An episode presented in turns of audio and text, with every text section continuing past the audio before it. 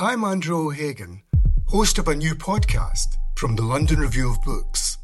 It's about the bloodiest and most controversial event of the Falklands War the sinking of the General Belgrano. Margaret Thatcher was accused of a war crime. The truth would only emerge in the pages of a private diary. This is the Belgrano Diary. Listen wherever you get your podcasts. Twice, twice,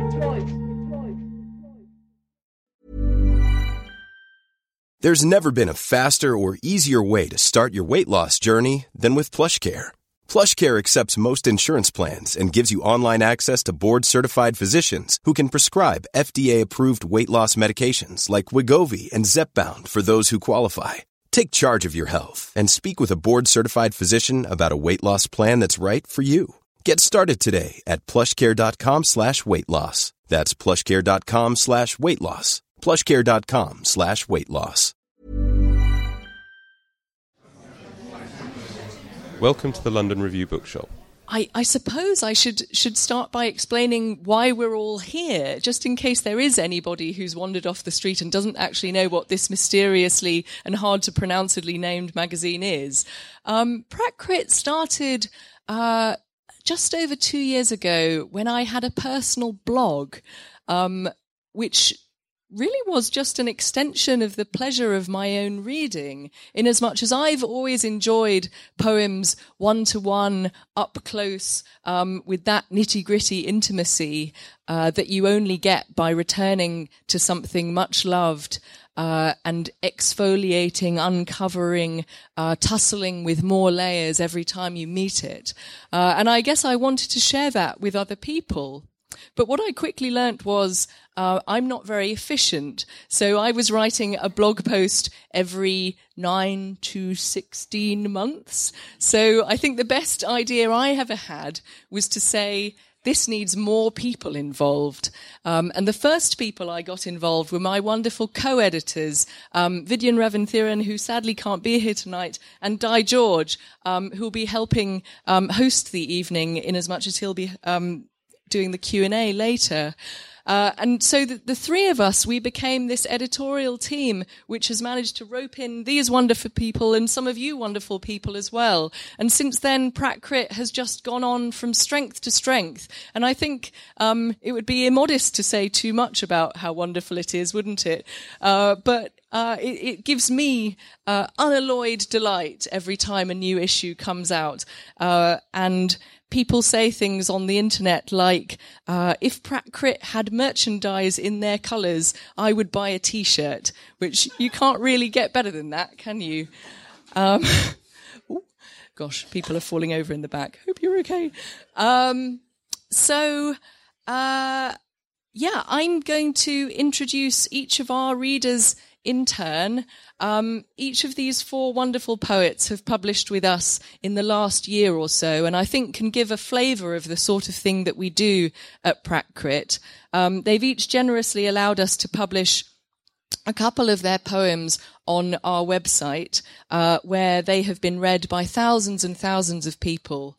Um, uh, in a impressively and surprisingly international way. And I think this lineup shows the internationalism of the magazine, as you'll hear in a moment. Uh, we really do have a readership flung all over the world, um, especially in the States, but in the Caribbean, uh, in Asia, in Africa. People are reading this mag all over the world, which I think for me shows the power of digital magazines, which until this point, I suppose, had been sort of devalued in the, the journal landscape, but I think really are where, where the future lies, no?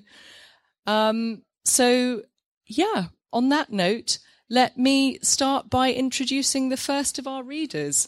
Um, R.A. Villanueva, uh, and I'll let you in on the secret here that the R stands for Ron. um, is an American poet now based in London. Uh, his first collection, Reliquaria. Um, oh my goodness, I think that might be Ron's Ron's baby arriving. Is that right? Just in time to hear Daddy. Right. So um, I won't embarrass the family further. Sorry. Uh, Ron's first collection, Reliquaria, from University of Nebraska Press, came out in 2014, and it won the prestigious Prairie Schooner Prize.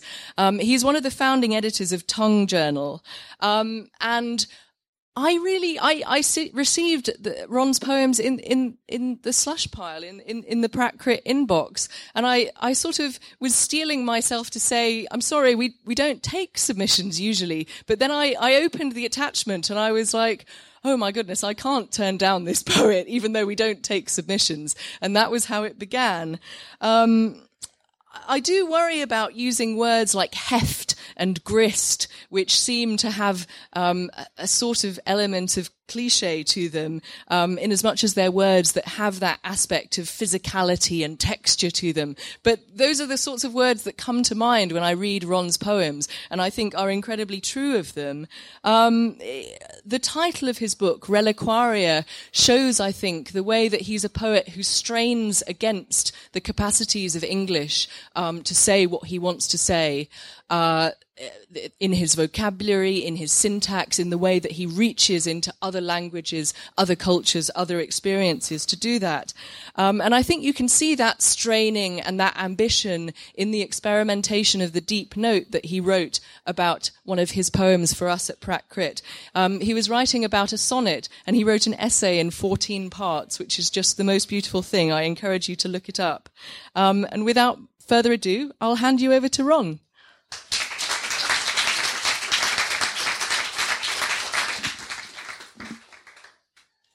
Mine will be a beautiful service. One. When you bury me, fold my arms, neat, over the plateau of a double breasted suit, the angle of the lapel matching my now permanent expression. Pressed and chemical, I will look content, but confused as when you watched me turn in my sleep, dreaming of a Golgotha in beeswax, a coffin for swallows, a toothless augur reading the flights and cries of owls. You will hear the cadence of my voice, the snapping oblique of my laugh. Among the votives and canticles, you will trace with the tips of your thumbs lines of demarcation between the fallow of my scalp and the dunes of my forehead. Quiet, you will pace stray hairs back into their place, too. Memento mori. All sod and taproot now. All bulb and tuber and stem shoot, mulch throb lush with worms and slugs. We are never worth more than this. Thrum of the earth clatter bulge of cicada shells along a coffin's hinges, teak and scented cedar flushed with compost, an elegy of rot, this counterfeit reliquary. If you each day clutch our pillows, press them to your face, pray to take in some atom of me all into the hollows of your chest, yes, I promise my ghost will find you should you want someone else to love. Good evening. Can we read something together? Okay, this is a nice natural line of demarcation, actually. So if you are on this side of the room, you will say a refrain, and on this side of the room, you will have a refrain. Yes? Okay. This is, bless you, Jan. This is your line. The world has always been ending. Your line is, yes.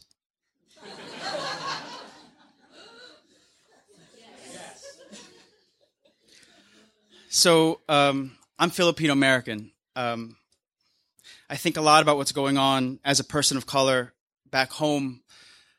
I think a great deal about the politics and the rhetoric of home I think a great deal about um, what it means to watch my country, the place where I was born, sort of rend itself. Um, and so this poem is, is called Mass. The world has always been ending, I said. And you said, today. Half lost in the senderos, among its dry brush and thorns, I hear my mother's voice in the rocks. I see in the rust plains and lava bulbs and cairns stacked as markers her cells. Massing upon her heart, lungs running riot along her sternum. Soon the nights of marrow talk, of jabs and the seven last words, serum nights with viols, the joyful mysteries, thumbs on decades falling asleep. I light a match with the end of another and warm her poisons and gauze for the new year. She said, and I said yes. Today we walk bearing hymnals and lilacs for the gazebo green, for stairwells and chalks drawn to mark the hem of a body. We place each place and give its dirge in the shape of teeth, slugs, a tongue pressed to concrete, its fugue scored for sirens and windpipes, pellet guns and bells.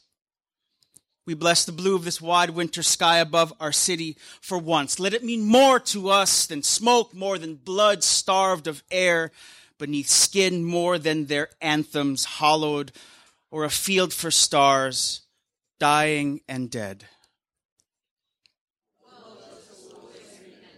He said, and you said, Today, they are burning the names of the boys they are shooting in the street. This because we and they know ashes mean undone leads and muzzles loosened, floodlights and flares, eyes doused with milk. At the chapel for Vespers, a woman holds a globe. She is decked with poppies and birch tar and foil. Her son colors in a book of heralds and dragons, traces his palm. Now the Magnificat. Now I am down on my knees, sure only that the fires will come again and again. My son was born in December. This is the first poem I've written since he's arrived. Um, it is a sonnet, I think. It is a sonnet. Um, last year's uh, National Poetry Day theme here in the UK was light and being contentious and contrarian. I thought, why does it always have to be light? Why can't we praise the dark and the shadow? Um, and then when uh, we went to the ultrasound technician, the ultrasound technician said to us, when you have an ultrasound, you look for the darkness because that's where all the blood is. And I said, My God, that's a poem. I will steal that. Thank you. This is tenebrae. Tenebrae is Latin for shadow. Tenebrae. Shame the light, for what grief it brings the eye, even shut. Radiant the slaughterhouse. Phosphorus shells bright, fed on bone and wedding sweets. Damn the light. Damn the glow of their sirens, their liturgy of flag to kerosene, torch to altar and crossbeam. Praise instead the night. Its starless basilica void. Praise the black of new ventricles, new blood. Praise his holy ruckus and jolt, this boy as echo, as shadow, as high relief. Glory be his mouth, warm on the soft dark of her breast. And I'll end with uh, the poem that Sarah was so kind enough to take from the transom and the slush pile. Saudade is a, um, a Portuguese word that is largely untranslatable into English, or so they say. It's a kind of piercing, visceral homesickness, and so, um, living here, I've, I've, i think a lot about Brooklyn and New Jersey and the Hudson and Manhattan and all the people I miss and who I hope miss me. Saudade. Yes, now, like you, I wonder where is the patron saint of exiles and far districts, this prefecture of salt licks and pollen? And who in those alleys are blue with plaques, And who among those martyrs gives the nieces we have yet to hold close our faces to learn, our names to try? Who will have our pills for us? Heat the bacon fat, steep the tea. Everywhere wine and moss, everywhere fog. The wrecks of ships around the Whitefish Point and bodies the lake won't give back, you say. Like that. A love like that. Thank you.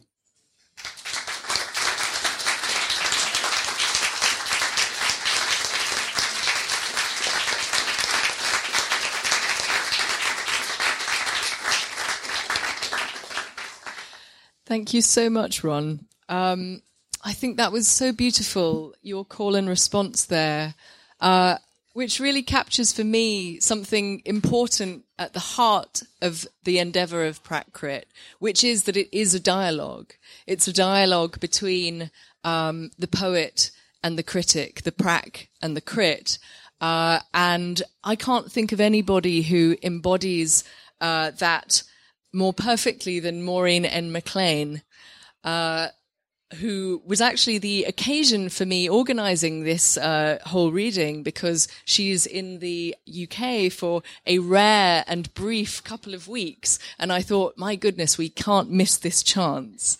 Um, Maureen N. McLane, as she appears on her books, I'm pleased to say I have no idea what the N stands for. And I like it that way because it lets me imagine that N as a sort of integer which could stand for anything, uh, including the Ms. N of Maureen's latest volume, which is sitting in sexy hot pink over there. And buy it here because you can't buy it anywhere else on that side of the, this side of the Atlantic, as John said.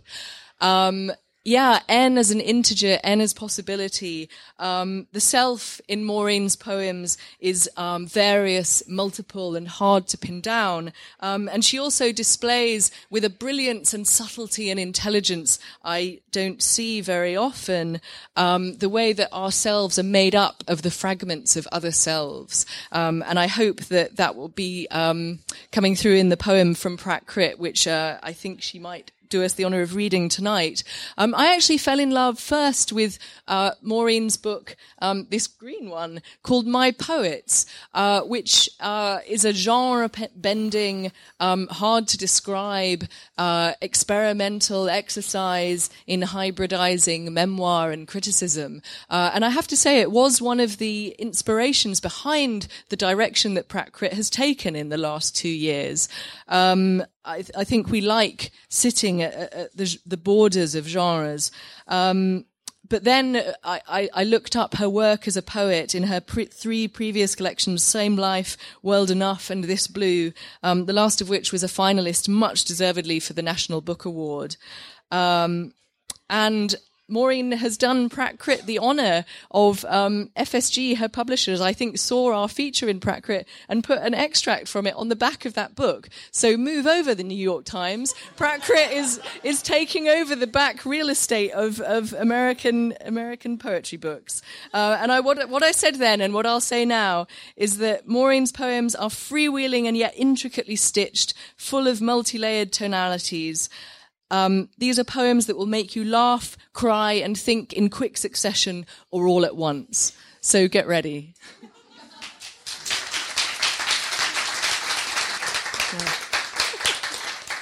Oh, it's an honor to be here, and it's so wonderful to appear under the aegis of Prac Crit and Sarah's and Dai's and Vidyan's sponsorship, and with these wonderful poets. So, uh, and also at the LRB, which um, published an episode in the new book Ms. N. So it's very exciting to be here and have this kind of extraordinary um, London convergence. And I thought I'd read a few episodes from this new book Ms. N, which is a uh, I guess you could say it's a kind of um, Wordsworthian or anti-Wordsworthian growth of a poet's mind, um, uh, intellectual, sexual, literary, political, and veers in and around different nodes.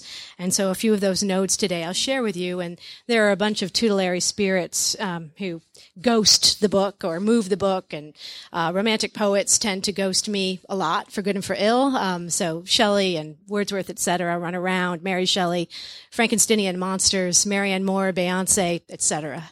Um, Ah, Mizzen, triumph of life. Some are alive easy and slip into the world's skin as their own and plums. Mizzen isn't one, or wasn't.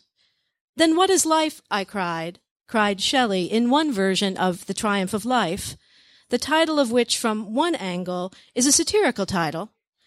Triumphs in those days, like Romans, a chance to parade the victims, in this case, the victims of life, which are, from a mortal angle, everyone. Better never to have been, the old sage said. And each world rediscovers no river, no river twice. And yet it seems the same river, however much you are not the same. He's not so bleak, that sleek and laughing vegetarian poet. Oh, could you not learn to swim, you idiot?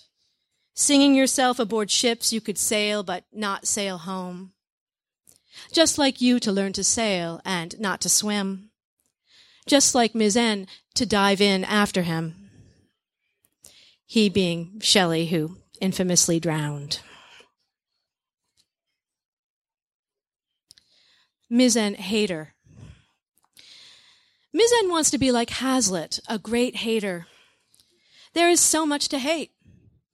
The haters, the mingy minions of the lesser courts who attend the chatterati, the fetid fawners, the kiss up, kick down crapola crew.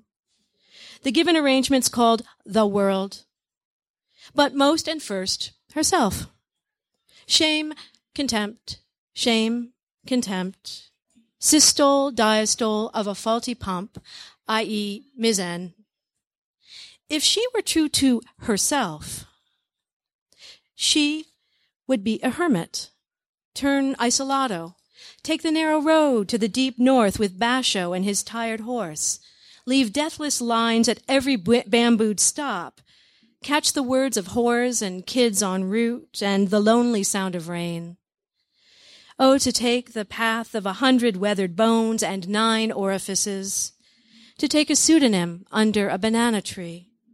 To travel true anonymous as a variable under the sign of an adopted tree one carries invisible on a bent back. A windswept spirit finally open to whatever. And this poem, Mizzen Hermit, was the one that Sarah and Diane Vidyan um, so generously featured in Prac Crit. And it's, it's the one that probably uh, channels or carries or is infiltrated the most by lines and um, preoccupations of romantic poets and uh, contemporary concerns about revolution, um, where we've been, where we're going. And now, a hermit thrush, the monster never heard, nor Frankenstein, nor Keats, nor Mizzen till this moment. Where are the songs of spring? I, where and what are the songs of your climate? Let's ring the changes of the changing songs. Did you steep too long in the tea of your wrongs? Did you break your mind on hard rocks of thought? Did you find in old poets an ocean for swimming or drowning? And what am I that I should linger here, Mizzen wonders, when considering no longer lingering on this old earth? Let's say a hermit thrush says fuck all, but still, it's nice to hear on Bastille Day the revolution sends its flares still up. Far and near did many a heart in Europe leap to hear that faith and tyranny were trampled down as if, in retrospect, you can sort it all out. In the moment, it's fuzzy. Is that an alibi? Isn't it always clear who the tyrants are? Everyone feels the tyrant is someone else or necessary. Let's shock the corpse of the necessary. Shock ourselves into the unthought possible. My aspiration in life would be to be happy, says Beyonce. Oh, life, liberty, the pursuit of, the pursuit of. Let's not talk about Coleridge and sadness. Let's not talk about Virginia Woolf and madness or Lord Byron's badness or Shelley's drowned and burnt heart.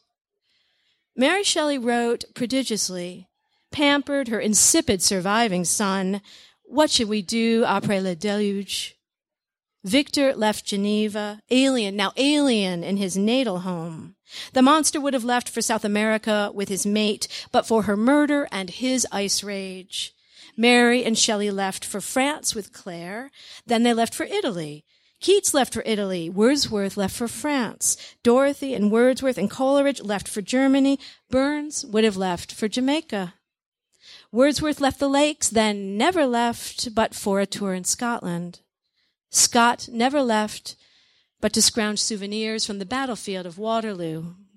Southey would have left for the Susquehanna with Coleridge. Coleridge left for Malta. Byron left for the continent. Blake every day left this merely empirical earth. Clare could never leave the fields he saw ill used, enclosed, his mind cracking along the fissures of a broken estate. Clare left for the asylum, and Claire left the asylum, and sometimes Claire left his mind. They all left for death. The lost treasure of revolutions, left, abandoned, or bestowed. Sovereign voices, agonies, creations, and destroyings, all at once pour into the wide hollows of my brain. They grow in her. They replace her head with electrified thought, her veins now full of blood they bled, then what is life in the early 19th century?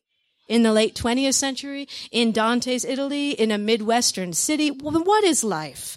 I cried, reading old Shelley. But ah, Mizzen, untethered to the real, balloon adrift in vacant clouds, who do you think you are? Solitary the thrush, the hermit withdrawn to herself, avoiding the settlements of adulthood. The poet's self-centered seclusion was avenged by the furies of an irresistible passion pursuing her to a speedy ruin. Now, a, a short poem from a book forthcoming um, next year, um, a, a, book in a very different key, but I think I'm assuming I'm not schizophrenic. It's coming from same, you know, some same mental archive, uh, but has different formal preoccupations. And um, uh, a short poem, partly an homage to the translations of the classical Chinese uh, poets, um, with the long titles and the short bodies of the poems. Taking a walk in the woods after having taken a walk in the woods with you now I cannot not see the blight everywhere. And then uh, two short more episodes from Mizzen and a closing poem. Mizzen Woman.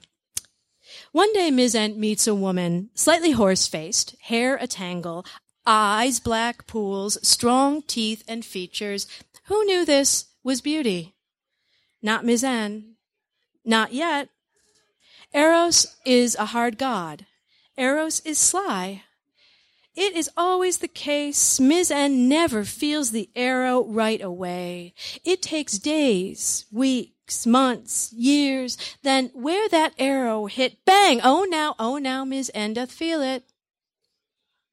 So hard to align the then and when yet sight of the stricken moment, for she was eternal stricken, knew it by a dream when making love with X. She woke and oh, not this, not oh, and there, unavoidable now, the new mouth she'd move through, this new thing, new tongue, new lungs, sucker punch sucker, dread delight. Oh, Sappho, what do you want this time? A revelation can be violent the tearing, the rending of the veil, aletheia, the truth of the soul, lurching for what it wants, Kant, a pulse, and most the tube of the chest blown through, the body all instrument for this new breathing. And the final, or the, the final poem before the envoy in Mizzen is called Mizzen Palinode, in the tradition of final poems uh, that are retractions by the poet. Mizzen Palinode. Just like you to sing a flower song of love, ignore the lash of labor you're not under. Just like you to lean on a lyre, float in a meadow when the cracking world needs action, facts, just like you to set a course, then lose yourself in siren, siren. Your little privacies now whirling down the pool of something else required. Did you not think the world larger? Are the old songs all wrong? In her next life, Ms. N will be serious and public and save the Republic, turn singularity into solidarity, or retreat into a silence proper to a chaos that eludes any kiss or word of a kiss. Finally, a poem. Some say, taking wing from fragments um, of Sappho that I've often found, as many have, incredibly generative in all kinds of ways, humanly, poetically, etc. Um, and this takes wing from a fragment typically translated. Uh, some say a host of horsemen, a horizon of ships under sail is most beautiful, but I say it is whatever you love. Some say. Some say a host of horsemen, a horizon of ships under sail is most beautiful, and some say a mountain embraced by the clouds, and some say the badass booty shaking shorties in the club are most beautiful, and some say the truth is most beautiful, dutifully singing what beauty might sound under stars of a day. I say what they say is sometimes what I say, her legs long and bare, shining on the bed, the hair, the small tuft, the brown languor of a long line of sunlit skin. I say, whatever you say I'm saying is beautiful. And whither truth, beauty? And wither, wither in the weather of an old day, sucker punched by a spiral of arctic air blown into vast florets of ice, binding the great lakes into a single cracked sheet, the airplanes fly unassuming over. Oh, they eat and eat the steel mouths and burn what the earth spun eons to form. Some say calamity and some catastrophe is beautiful. Some say porn some jolie laide. Some say beauty is hanging there at a dank bar with pretty and sublime, those sad bitches left behind by the horsemen. Thank you.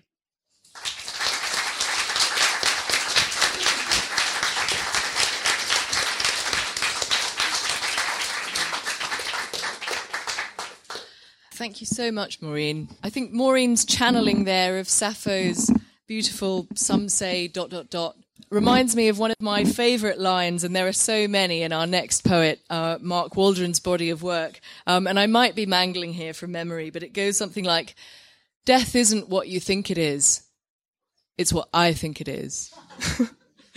Uh, and I think that quality of um, surprise and delight and turning things on their head um, is what I and so many of his readers value about Mark Waldron's work.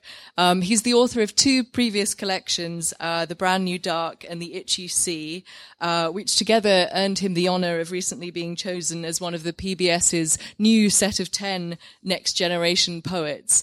Um, and my goodness, was that well deserved? Uh, and um, I hope we'll be bringing Mark's work to um, infinitely large publics from now on. Um, his latest book, Meanwhile Trees, is out from Bloodaxe today. Uh, so you can be among the first. Yeah, that probably deserves a cheer.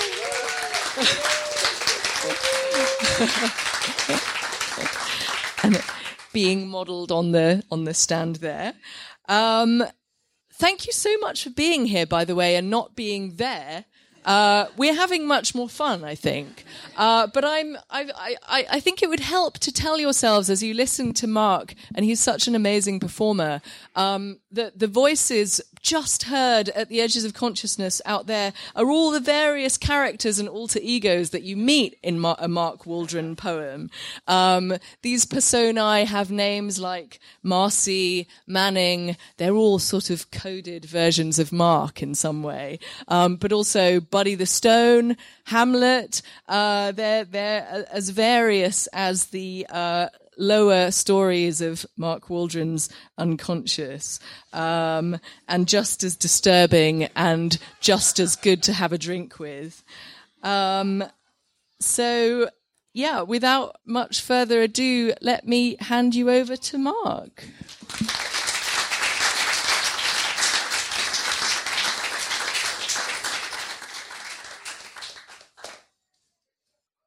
Guns in films.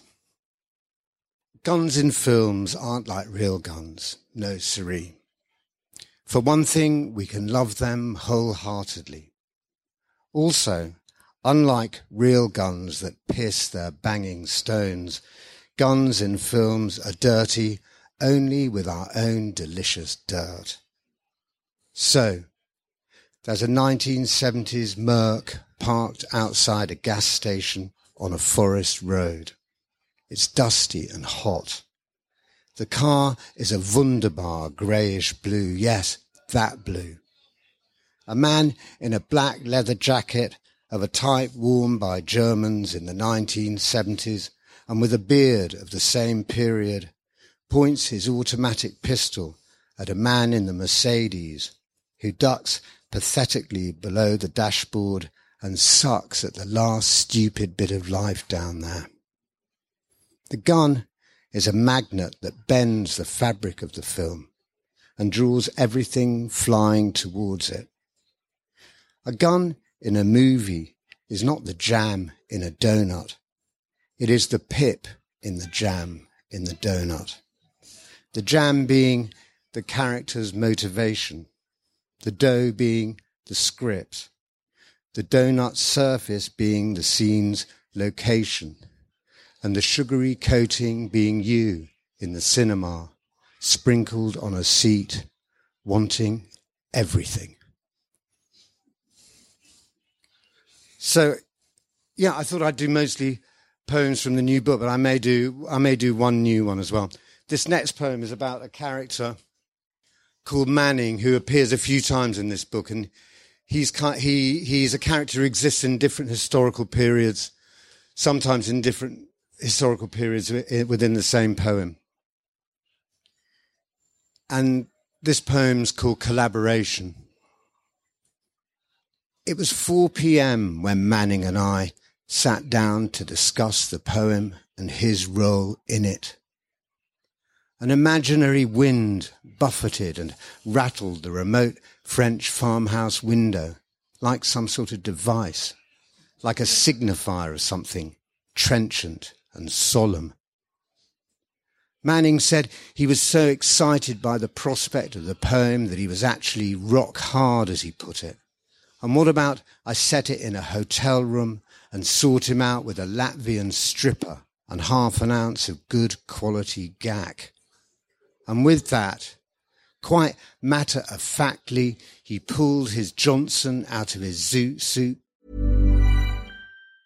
If you thought the only way to get a more defined jawline with natural looking results was through surgery, think again. Juvederm Volux XC is a non surgical injectable gel filler that improves moderate to severe loss of jawline definition and can help you achieve natural looking results with little downtime. Even better, this improved definition lasts up to one year with optimal treatment. No maintenance required. Improve jawline definition for a smooth, sculpted look with Juvederm Volux XC. For important safety and to find a licensed specialist, visit juvederm.com. That's J U V E D E R M.com. Not for people with severe allergic reactions, allergies to lidocaine, or the proteins used in Juvederm. Common side effects include injection site redness, swelling, pain, tenderness, firmness, lumps, bumps, bruising, discoloration, or itching. There's a risk of unintentional injection into a blood vessel, which can cause vision abnormalities, blindness, stroke, temporary scabs, or scarring. Talk to a licensed specialist to find out if it's right for you.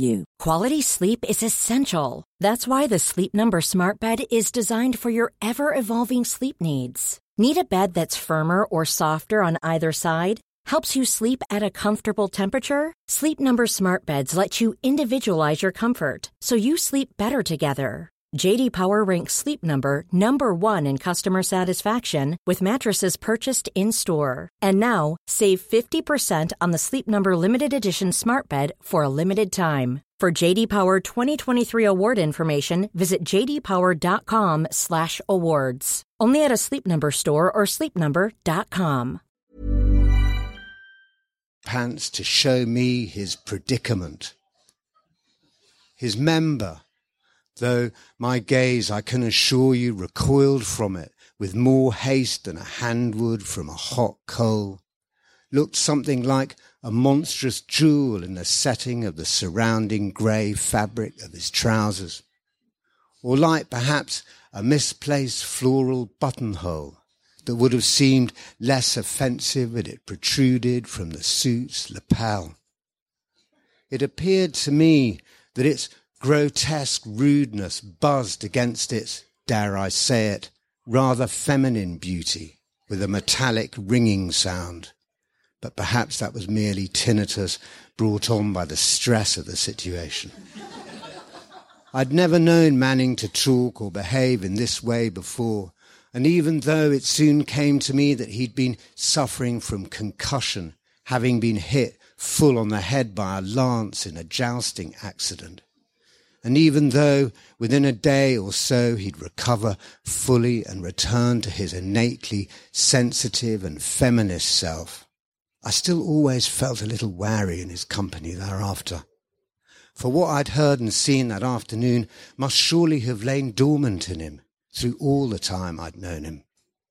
And perhaps since then I consequently feel a little less secure in the company of all my friends and acquaintances, as well, of course, as in the company of myself. So it's great to be here. Thanks so much for inviting me. And it's great to be, you know, reading at a Prac Crit event and with such great poets.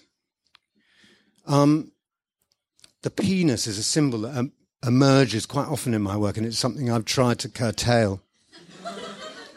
My editors draw my attention to it. He said he thought it was my flood subject. I didn't ask him what that meant, but I think I think it means something that that just keeps recurring that you can't stop it. Um, and he's a, he's a Scottish Presbyterian. Type. I think he never said anything, but I just had this sense of disapproval coming off him, and because of that, I've tried to keep them out of my second book and failed, and then they emerged in my third book. Again, I couldn't um, keep it at bay. That urge. I don't know what it's about, and now I'm I'm starting to write poems, having finished this book, and already.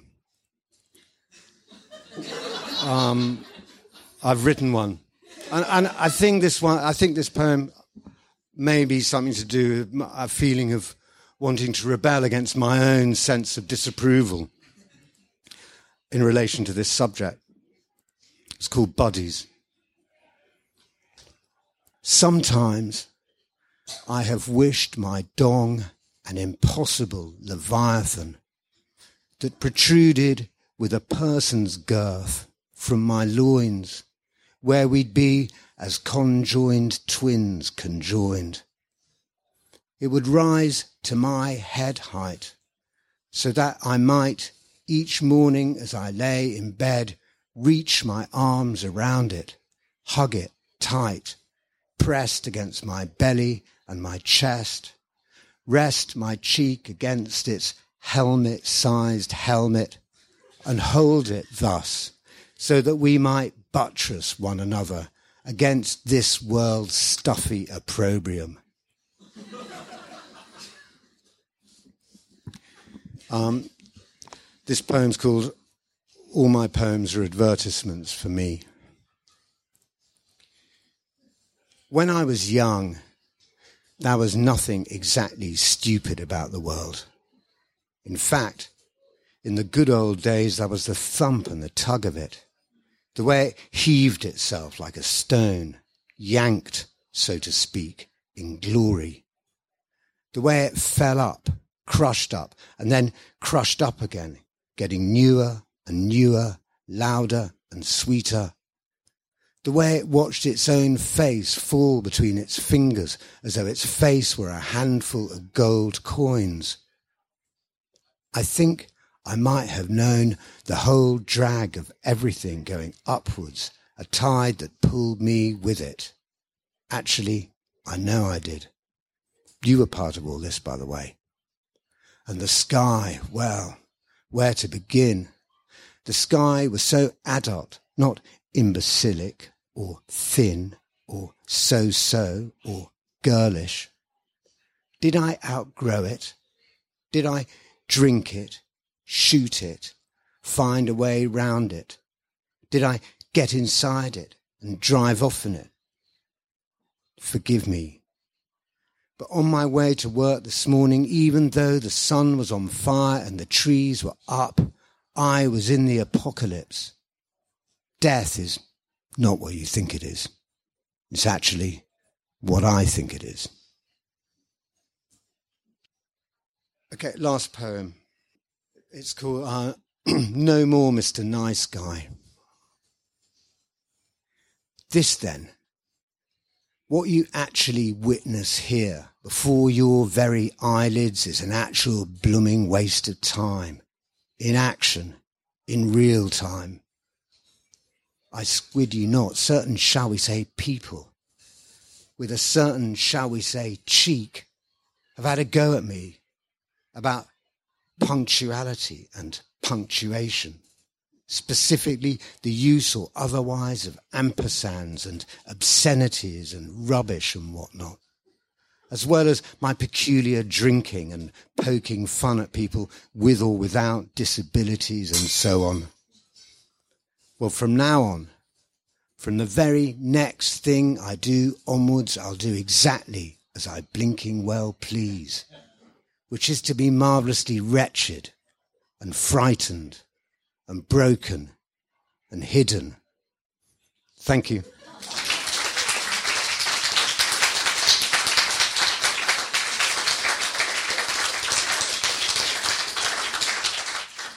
Thank you, Mark. My goodness, what would we do if uh, if Mark Waldron stopped writing poems about penises? The world would end.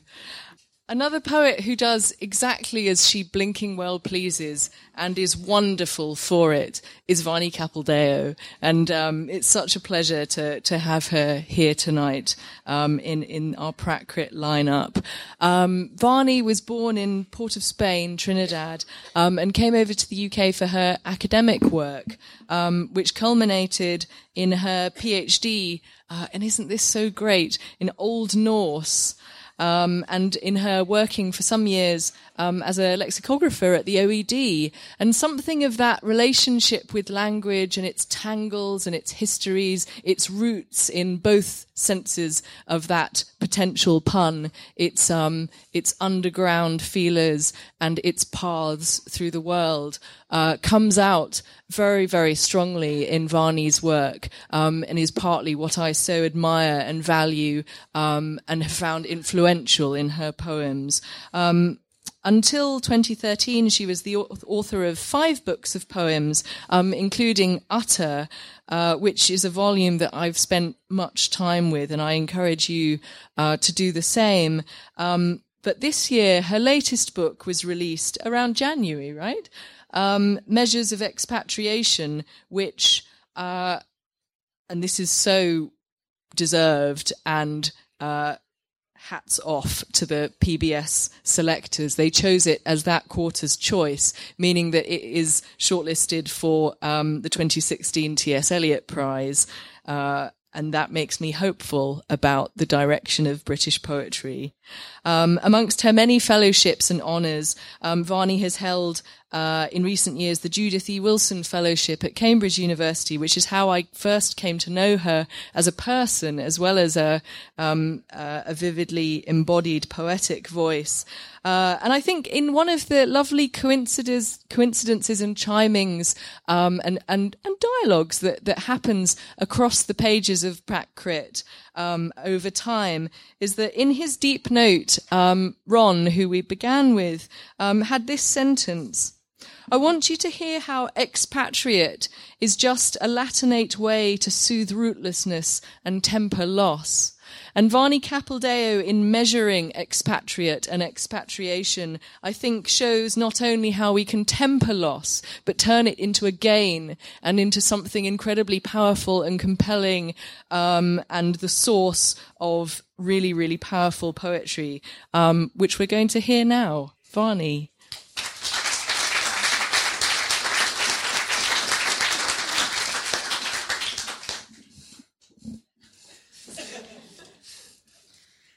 Thank you so much, Sarah, Dave, Vidyan, Prac Crit, John, and the LRB. The sound of breaking glass is normally considered an effective form of exorcism, so we should all leave here well exorcised. I'm starting with a small poem about a picture which you can visit in the Ashmolean Museum in Oxford. The last night, a nightingale, red vented bulbul, gouache on paper, early 19th century, Ashmolean Museum, Oxford. You begin with the design. The artist strokes a kind of preening that elicits frictive glosses from your close-up wings. Whoever drew you also caged you, this freehand desert color time box partly pinkish like your eggshells. Through a set of lilac lines and dawn and dusk, you look sideways. Sweet, invasive, and entirely silenced thing. I've company to place beside you. Not yet. Passerine bird, in your passage from Persian to English, you're no longer a nightingale, though you'll warble and curl your toes. While you perch, I'm minded to bring you a tree and a night and a song to be yours, the memorable one, flung out by your namesake from a moonstruck twig. That time our deaths were forecast on the news, so we went for a walk and rested in you, our everything lyrical forever. Cities in step for the wayward sisters. Talk about sleeping you dream in black and white, I dream in fauve and phosphor. Cities where people are held for interrogation. Cities where taxi drivers and policemen systematize their criminality. Cities where the friends I can depend on meet for the first time outside and by chance mispronouncing hello Cities where the script is not quite Roman, crying out is currency, and so are sweets. I dream cities overwhelmingly, not people. You dream of flowers, dreaming you are a girl. Clothes shopping, you say, what color suits me? You see what color suits me is, I see no one enter color. Is try the shop three miles away color. Is would your friend like to sign up for the newsletter and the prize draw color. Is you probably aren't looking for anything expensive color. Is oh sorry i thought you were together color. You aren't you with him his hair disinterred from a scalp hung in basements, his skin pocked and bubbling, spread under soil, his shoulders reaching down to smoosh his elbows, his hands growing in your direction. How else do we know you are here? Didn't you come with him into our sunglasses shop, our expensive sunglasses shop? Isn't he the one wanting polarized designer lenses? Why are you behaving as if you are not with him? He came in behind you. Aren't you together? Step from there. Absolutely no change and a good face on it. Absolutely no change. Let's go for a picnic. Absolutely no change. We have the same basket. Absolutely no change. How was your day? Did you do, have, get, like, buy, eat, drink, make up, make out like you don't dream cities overwhelmingly? We have spread a cloth on the ground, share another cloth over our knees, pass a flask without commenting fireflies, their matchbox likeness, pulled out like a thought of thinking or of polar exploration, Scott of the Antarctic, the taste of chocolate dismissing him, death seeming more new world, more Aztec, something my company will not translate. Talk about sleeping, being happy. I dream giraffes mostly, having put one together from sand under sea water dappled by sunlight at paddling depth, or having seen it rise up, amiable, companionable, with a friendliness seldom measured by scientists, a long lashed, essentially solitudinous, yet occasionally leaning giraffe. Truly, I wanted to build bridges, reinforced with bamboo, and a castle, using the classic spade and bucket where living shells cut or sink tiny silent circles hissing with air. And what happened? The color of black happened. Rainbow, which is black, happened. Changed texture happened. Propulsive odor happened to invade hopes of building. We were playing on the beach and found oil and looking at the map's edge we'd often drawn in schoolroom pencil, where grown up we'd come to play, suddenly the air filled with technologized wings. The sand spurted into wells, though that moment it was still. We were alone, nor been told to frack off. Step from there. No dream of flowers Dream we are both girls, not people. Girls overwhelming cities, crying out, sweetening sleep.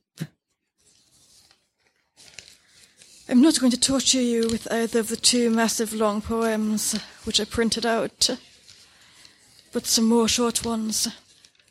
You might have seen the field postcards which used to be sent in the First World War you could send them back if you were a soldier.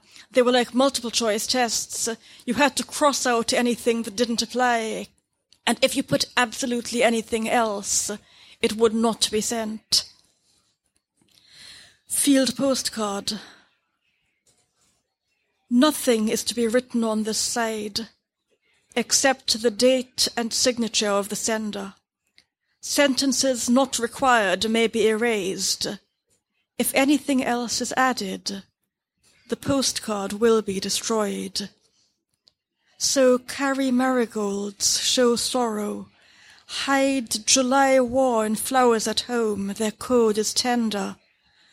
Nothing is to be written on this side, except the date and signature of the sender.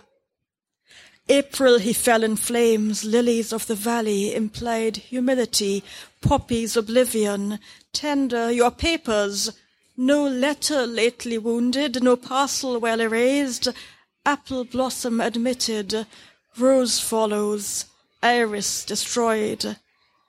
Nothing is to be written on this side, except the date and signature of the sender.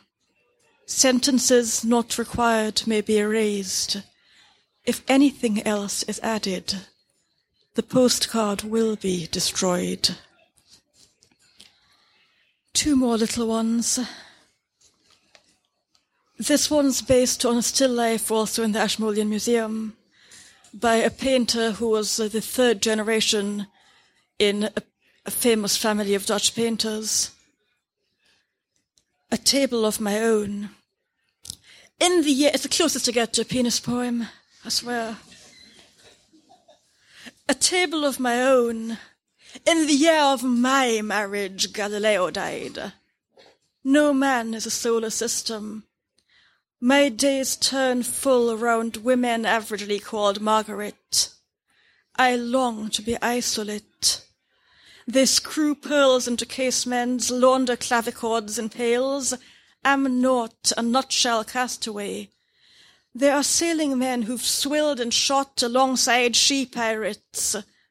My father's hands show blue its green. He harbors precision like a siege device. No sun in my canvas. No skull competitively spitting orange peel. No silence broken cittern schooled to lose its string.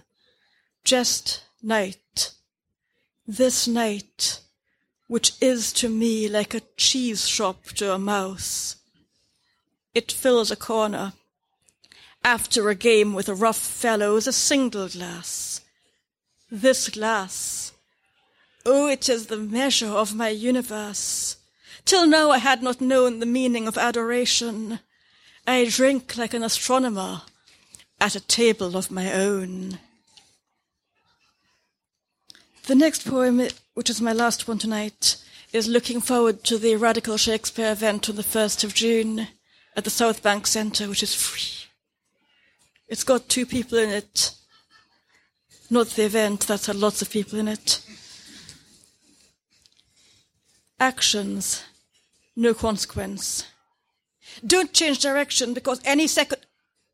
Take out night, erase dark, scratch still, put a line through moon, remove leaf. Now, take out nerves, erase damage, scratch solitude, put a line through marvelous, remove luminous, dance! Take out numerals, erase deities, scratch cuneiform, put a line through meaning, remove harappa. You. Take out naked, erase dazzled, scratch soft, put a line through my, remove love. Have it, well done. Same difference. Out of time. Thank you.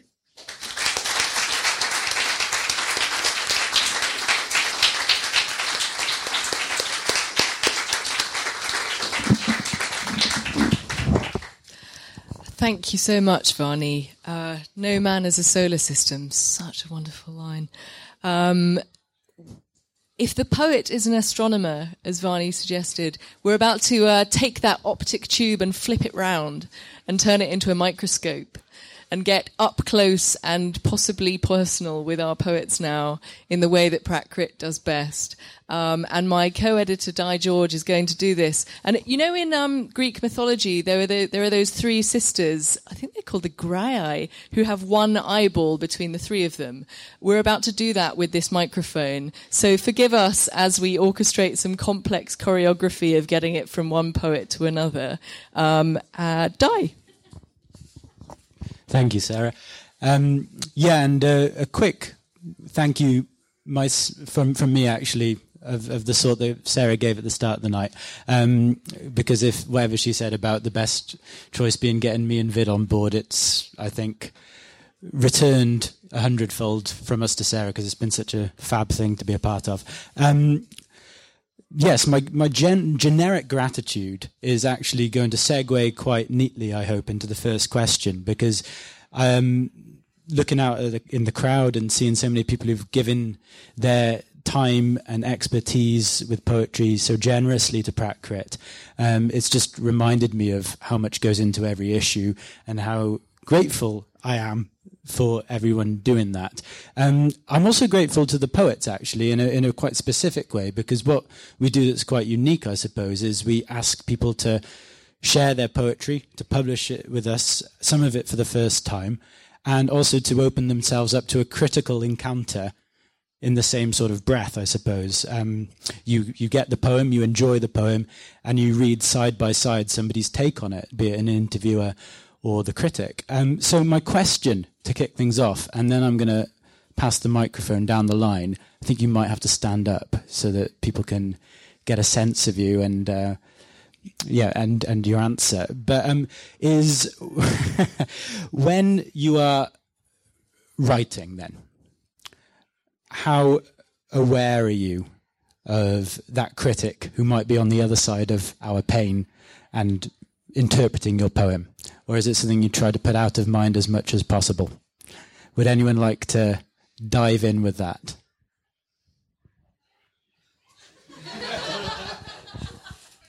No. No what? I, I, I'll, I'll, I'll, I'll, okay. Just to say, I mean, it's a wonderful question and a complicated one, and I would say neither, which is to say, um, I neither feel that I'm putting asleep a critical faculty or trying to do an end run around it. I feel that that is suspended. Um, and that's a possibility of initial movements in composition. That might come back later, but not in these initial moments. When I'm doing the first draft of a poem, I can't really think about anything else. And then the first critic I do think of when I stop is usually my mother. My turn. I began writing poems. Um, I began writing essays on poems. I was a, a, a very big geek in high school, and uh, I loved the surgical act of, of responding to poems, taking it apart and putting them back together, reverse engineering it. So I, I think that when I write, I can't help that on first pass.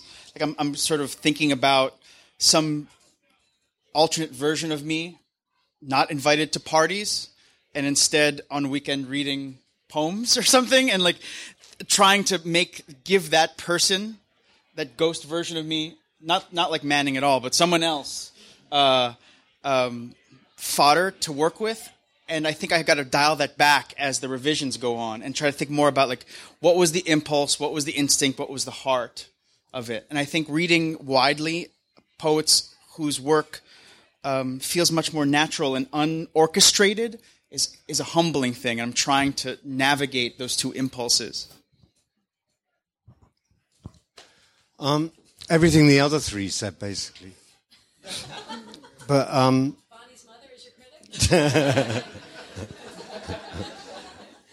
I don't. Uh, um, I've forgotten what the. Uh, oh yeah. Yes. Um, not really. I. I, I think. Um, I'm probably just thinking about get, um, getting the thing out and uh, and um, and exclusively that. I mean, sometimes after after you've writ- after I've written it, I think, oh, how's that going to be received? I've always done workshops um, until the last few months. So um, for many years, I've taken all my poems to, to, workshops to be looked at by other poets and. Uh, even though they may they might give you they might only give you specific feedback, you still get a general sense of whether they think it's okay or not or not okay. And I think sometimes I've found myself wondering whether I was kind of writing for them and having to um, slightly try and pull back on that. And um, because there is a way that people write poems at the moment. Um, certainly in this country, and I'm sure in America, maybe in this country influenced by America. And so, you know, I'm sort of, contra- what am I rabbiting on about? I thought I wasn't going to be able to say anything. Now I can't stop. But just a slight feeling of re- wanting to resist that thing, I suppose.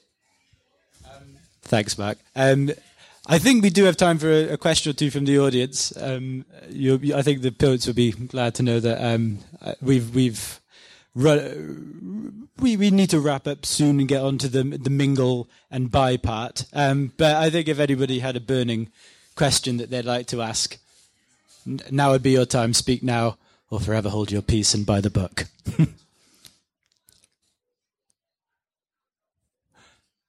okay. Oh, we have a question. Thank you very much. Um, yeah, sh- shall I bring the mic? Yeah. It's a question about criticism. I love reading good criticism. I think there's a lot of good poetry around. There is very, very poor criticism. It's good that Prac Crit exists because it's changing that a little bit. Um, I need to turn this into a question, but I can't. Would you like to comment on my observation? How does your mum feel about it, Vahni? Maybe we could ask you if there's anything in the critical landscape that irritates you at the moment and what utopianly you would do to make it better.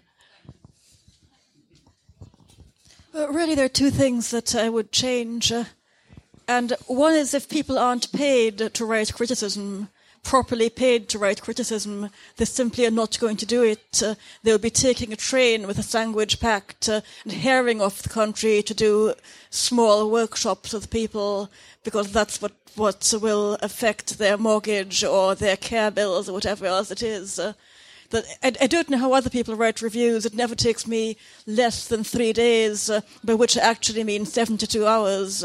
I don't mean 15 that that's not sustainable unless you are married to an art dealer or some other sort of dealer, really. uh, the, the, other thing that I think, and I mean, with this is a context of, of book selling and criticism and active reading as well as writing. But the so, so this really doesn't apply here. But the other thing I would say is, is the tendency to identify the biographical figure and body and voice of a poet. Whereas, I mean, I do not really think that Nigel Slater's cakes resemble Nigel Slater. I'm inspired by the cakes next door. And, and, and too often, I, I, shouldn't really call out indivi- individual reviewers, but I shan't. But people seem to go looking. They go looking for traces of colonialism or traces of Shakespeare or a father or a house. And hilariously, they'll imagine a house is in Trinidad when actually it's in Glasgow, something like that.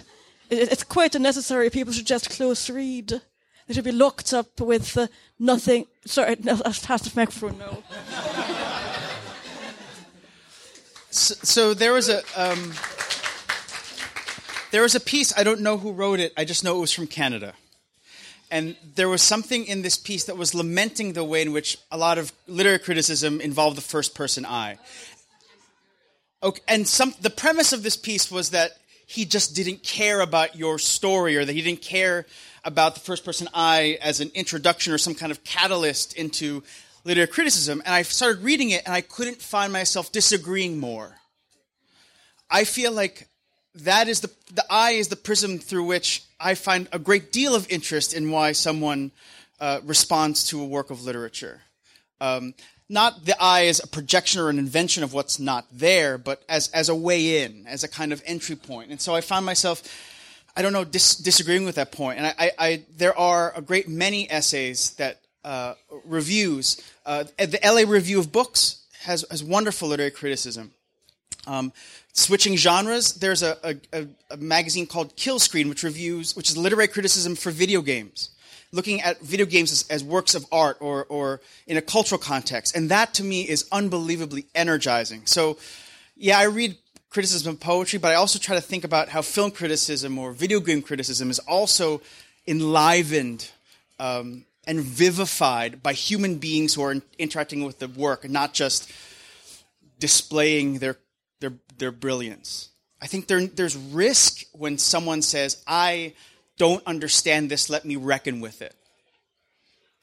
I guess um, following on and echoing um, both Vahni's and Ron's points, uh, I certainly would. Uh, I mean, one one of the amazing things about Prac Crit is its unbelievably refined commitment to nuance and focus, but also creating a space for uh, actually an experimental criticism. And I was the the kind of subject and beneficiary of that myself. Um, the poet and critic Jeff Dolven wrote um, was commissioned to write um, a piece accompanying a poem of mine, and he wrote this kind of extraordinarily inventive piece. It was not in standard normative critical prose, but was incredibly illuminating and spine straightening.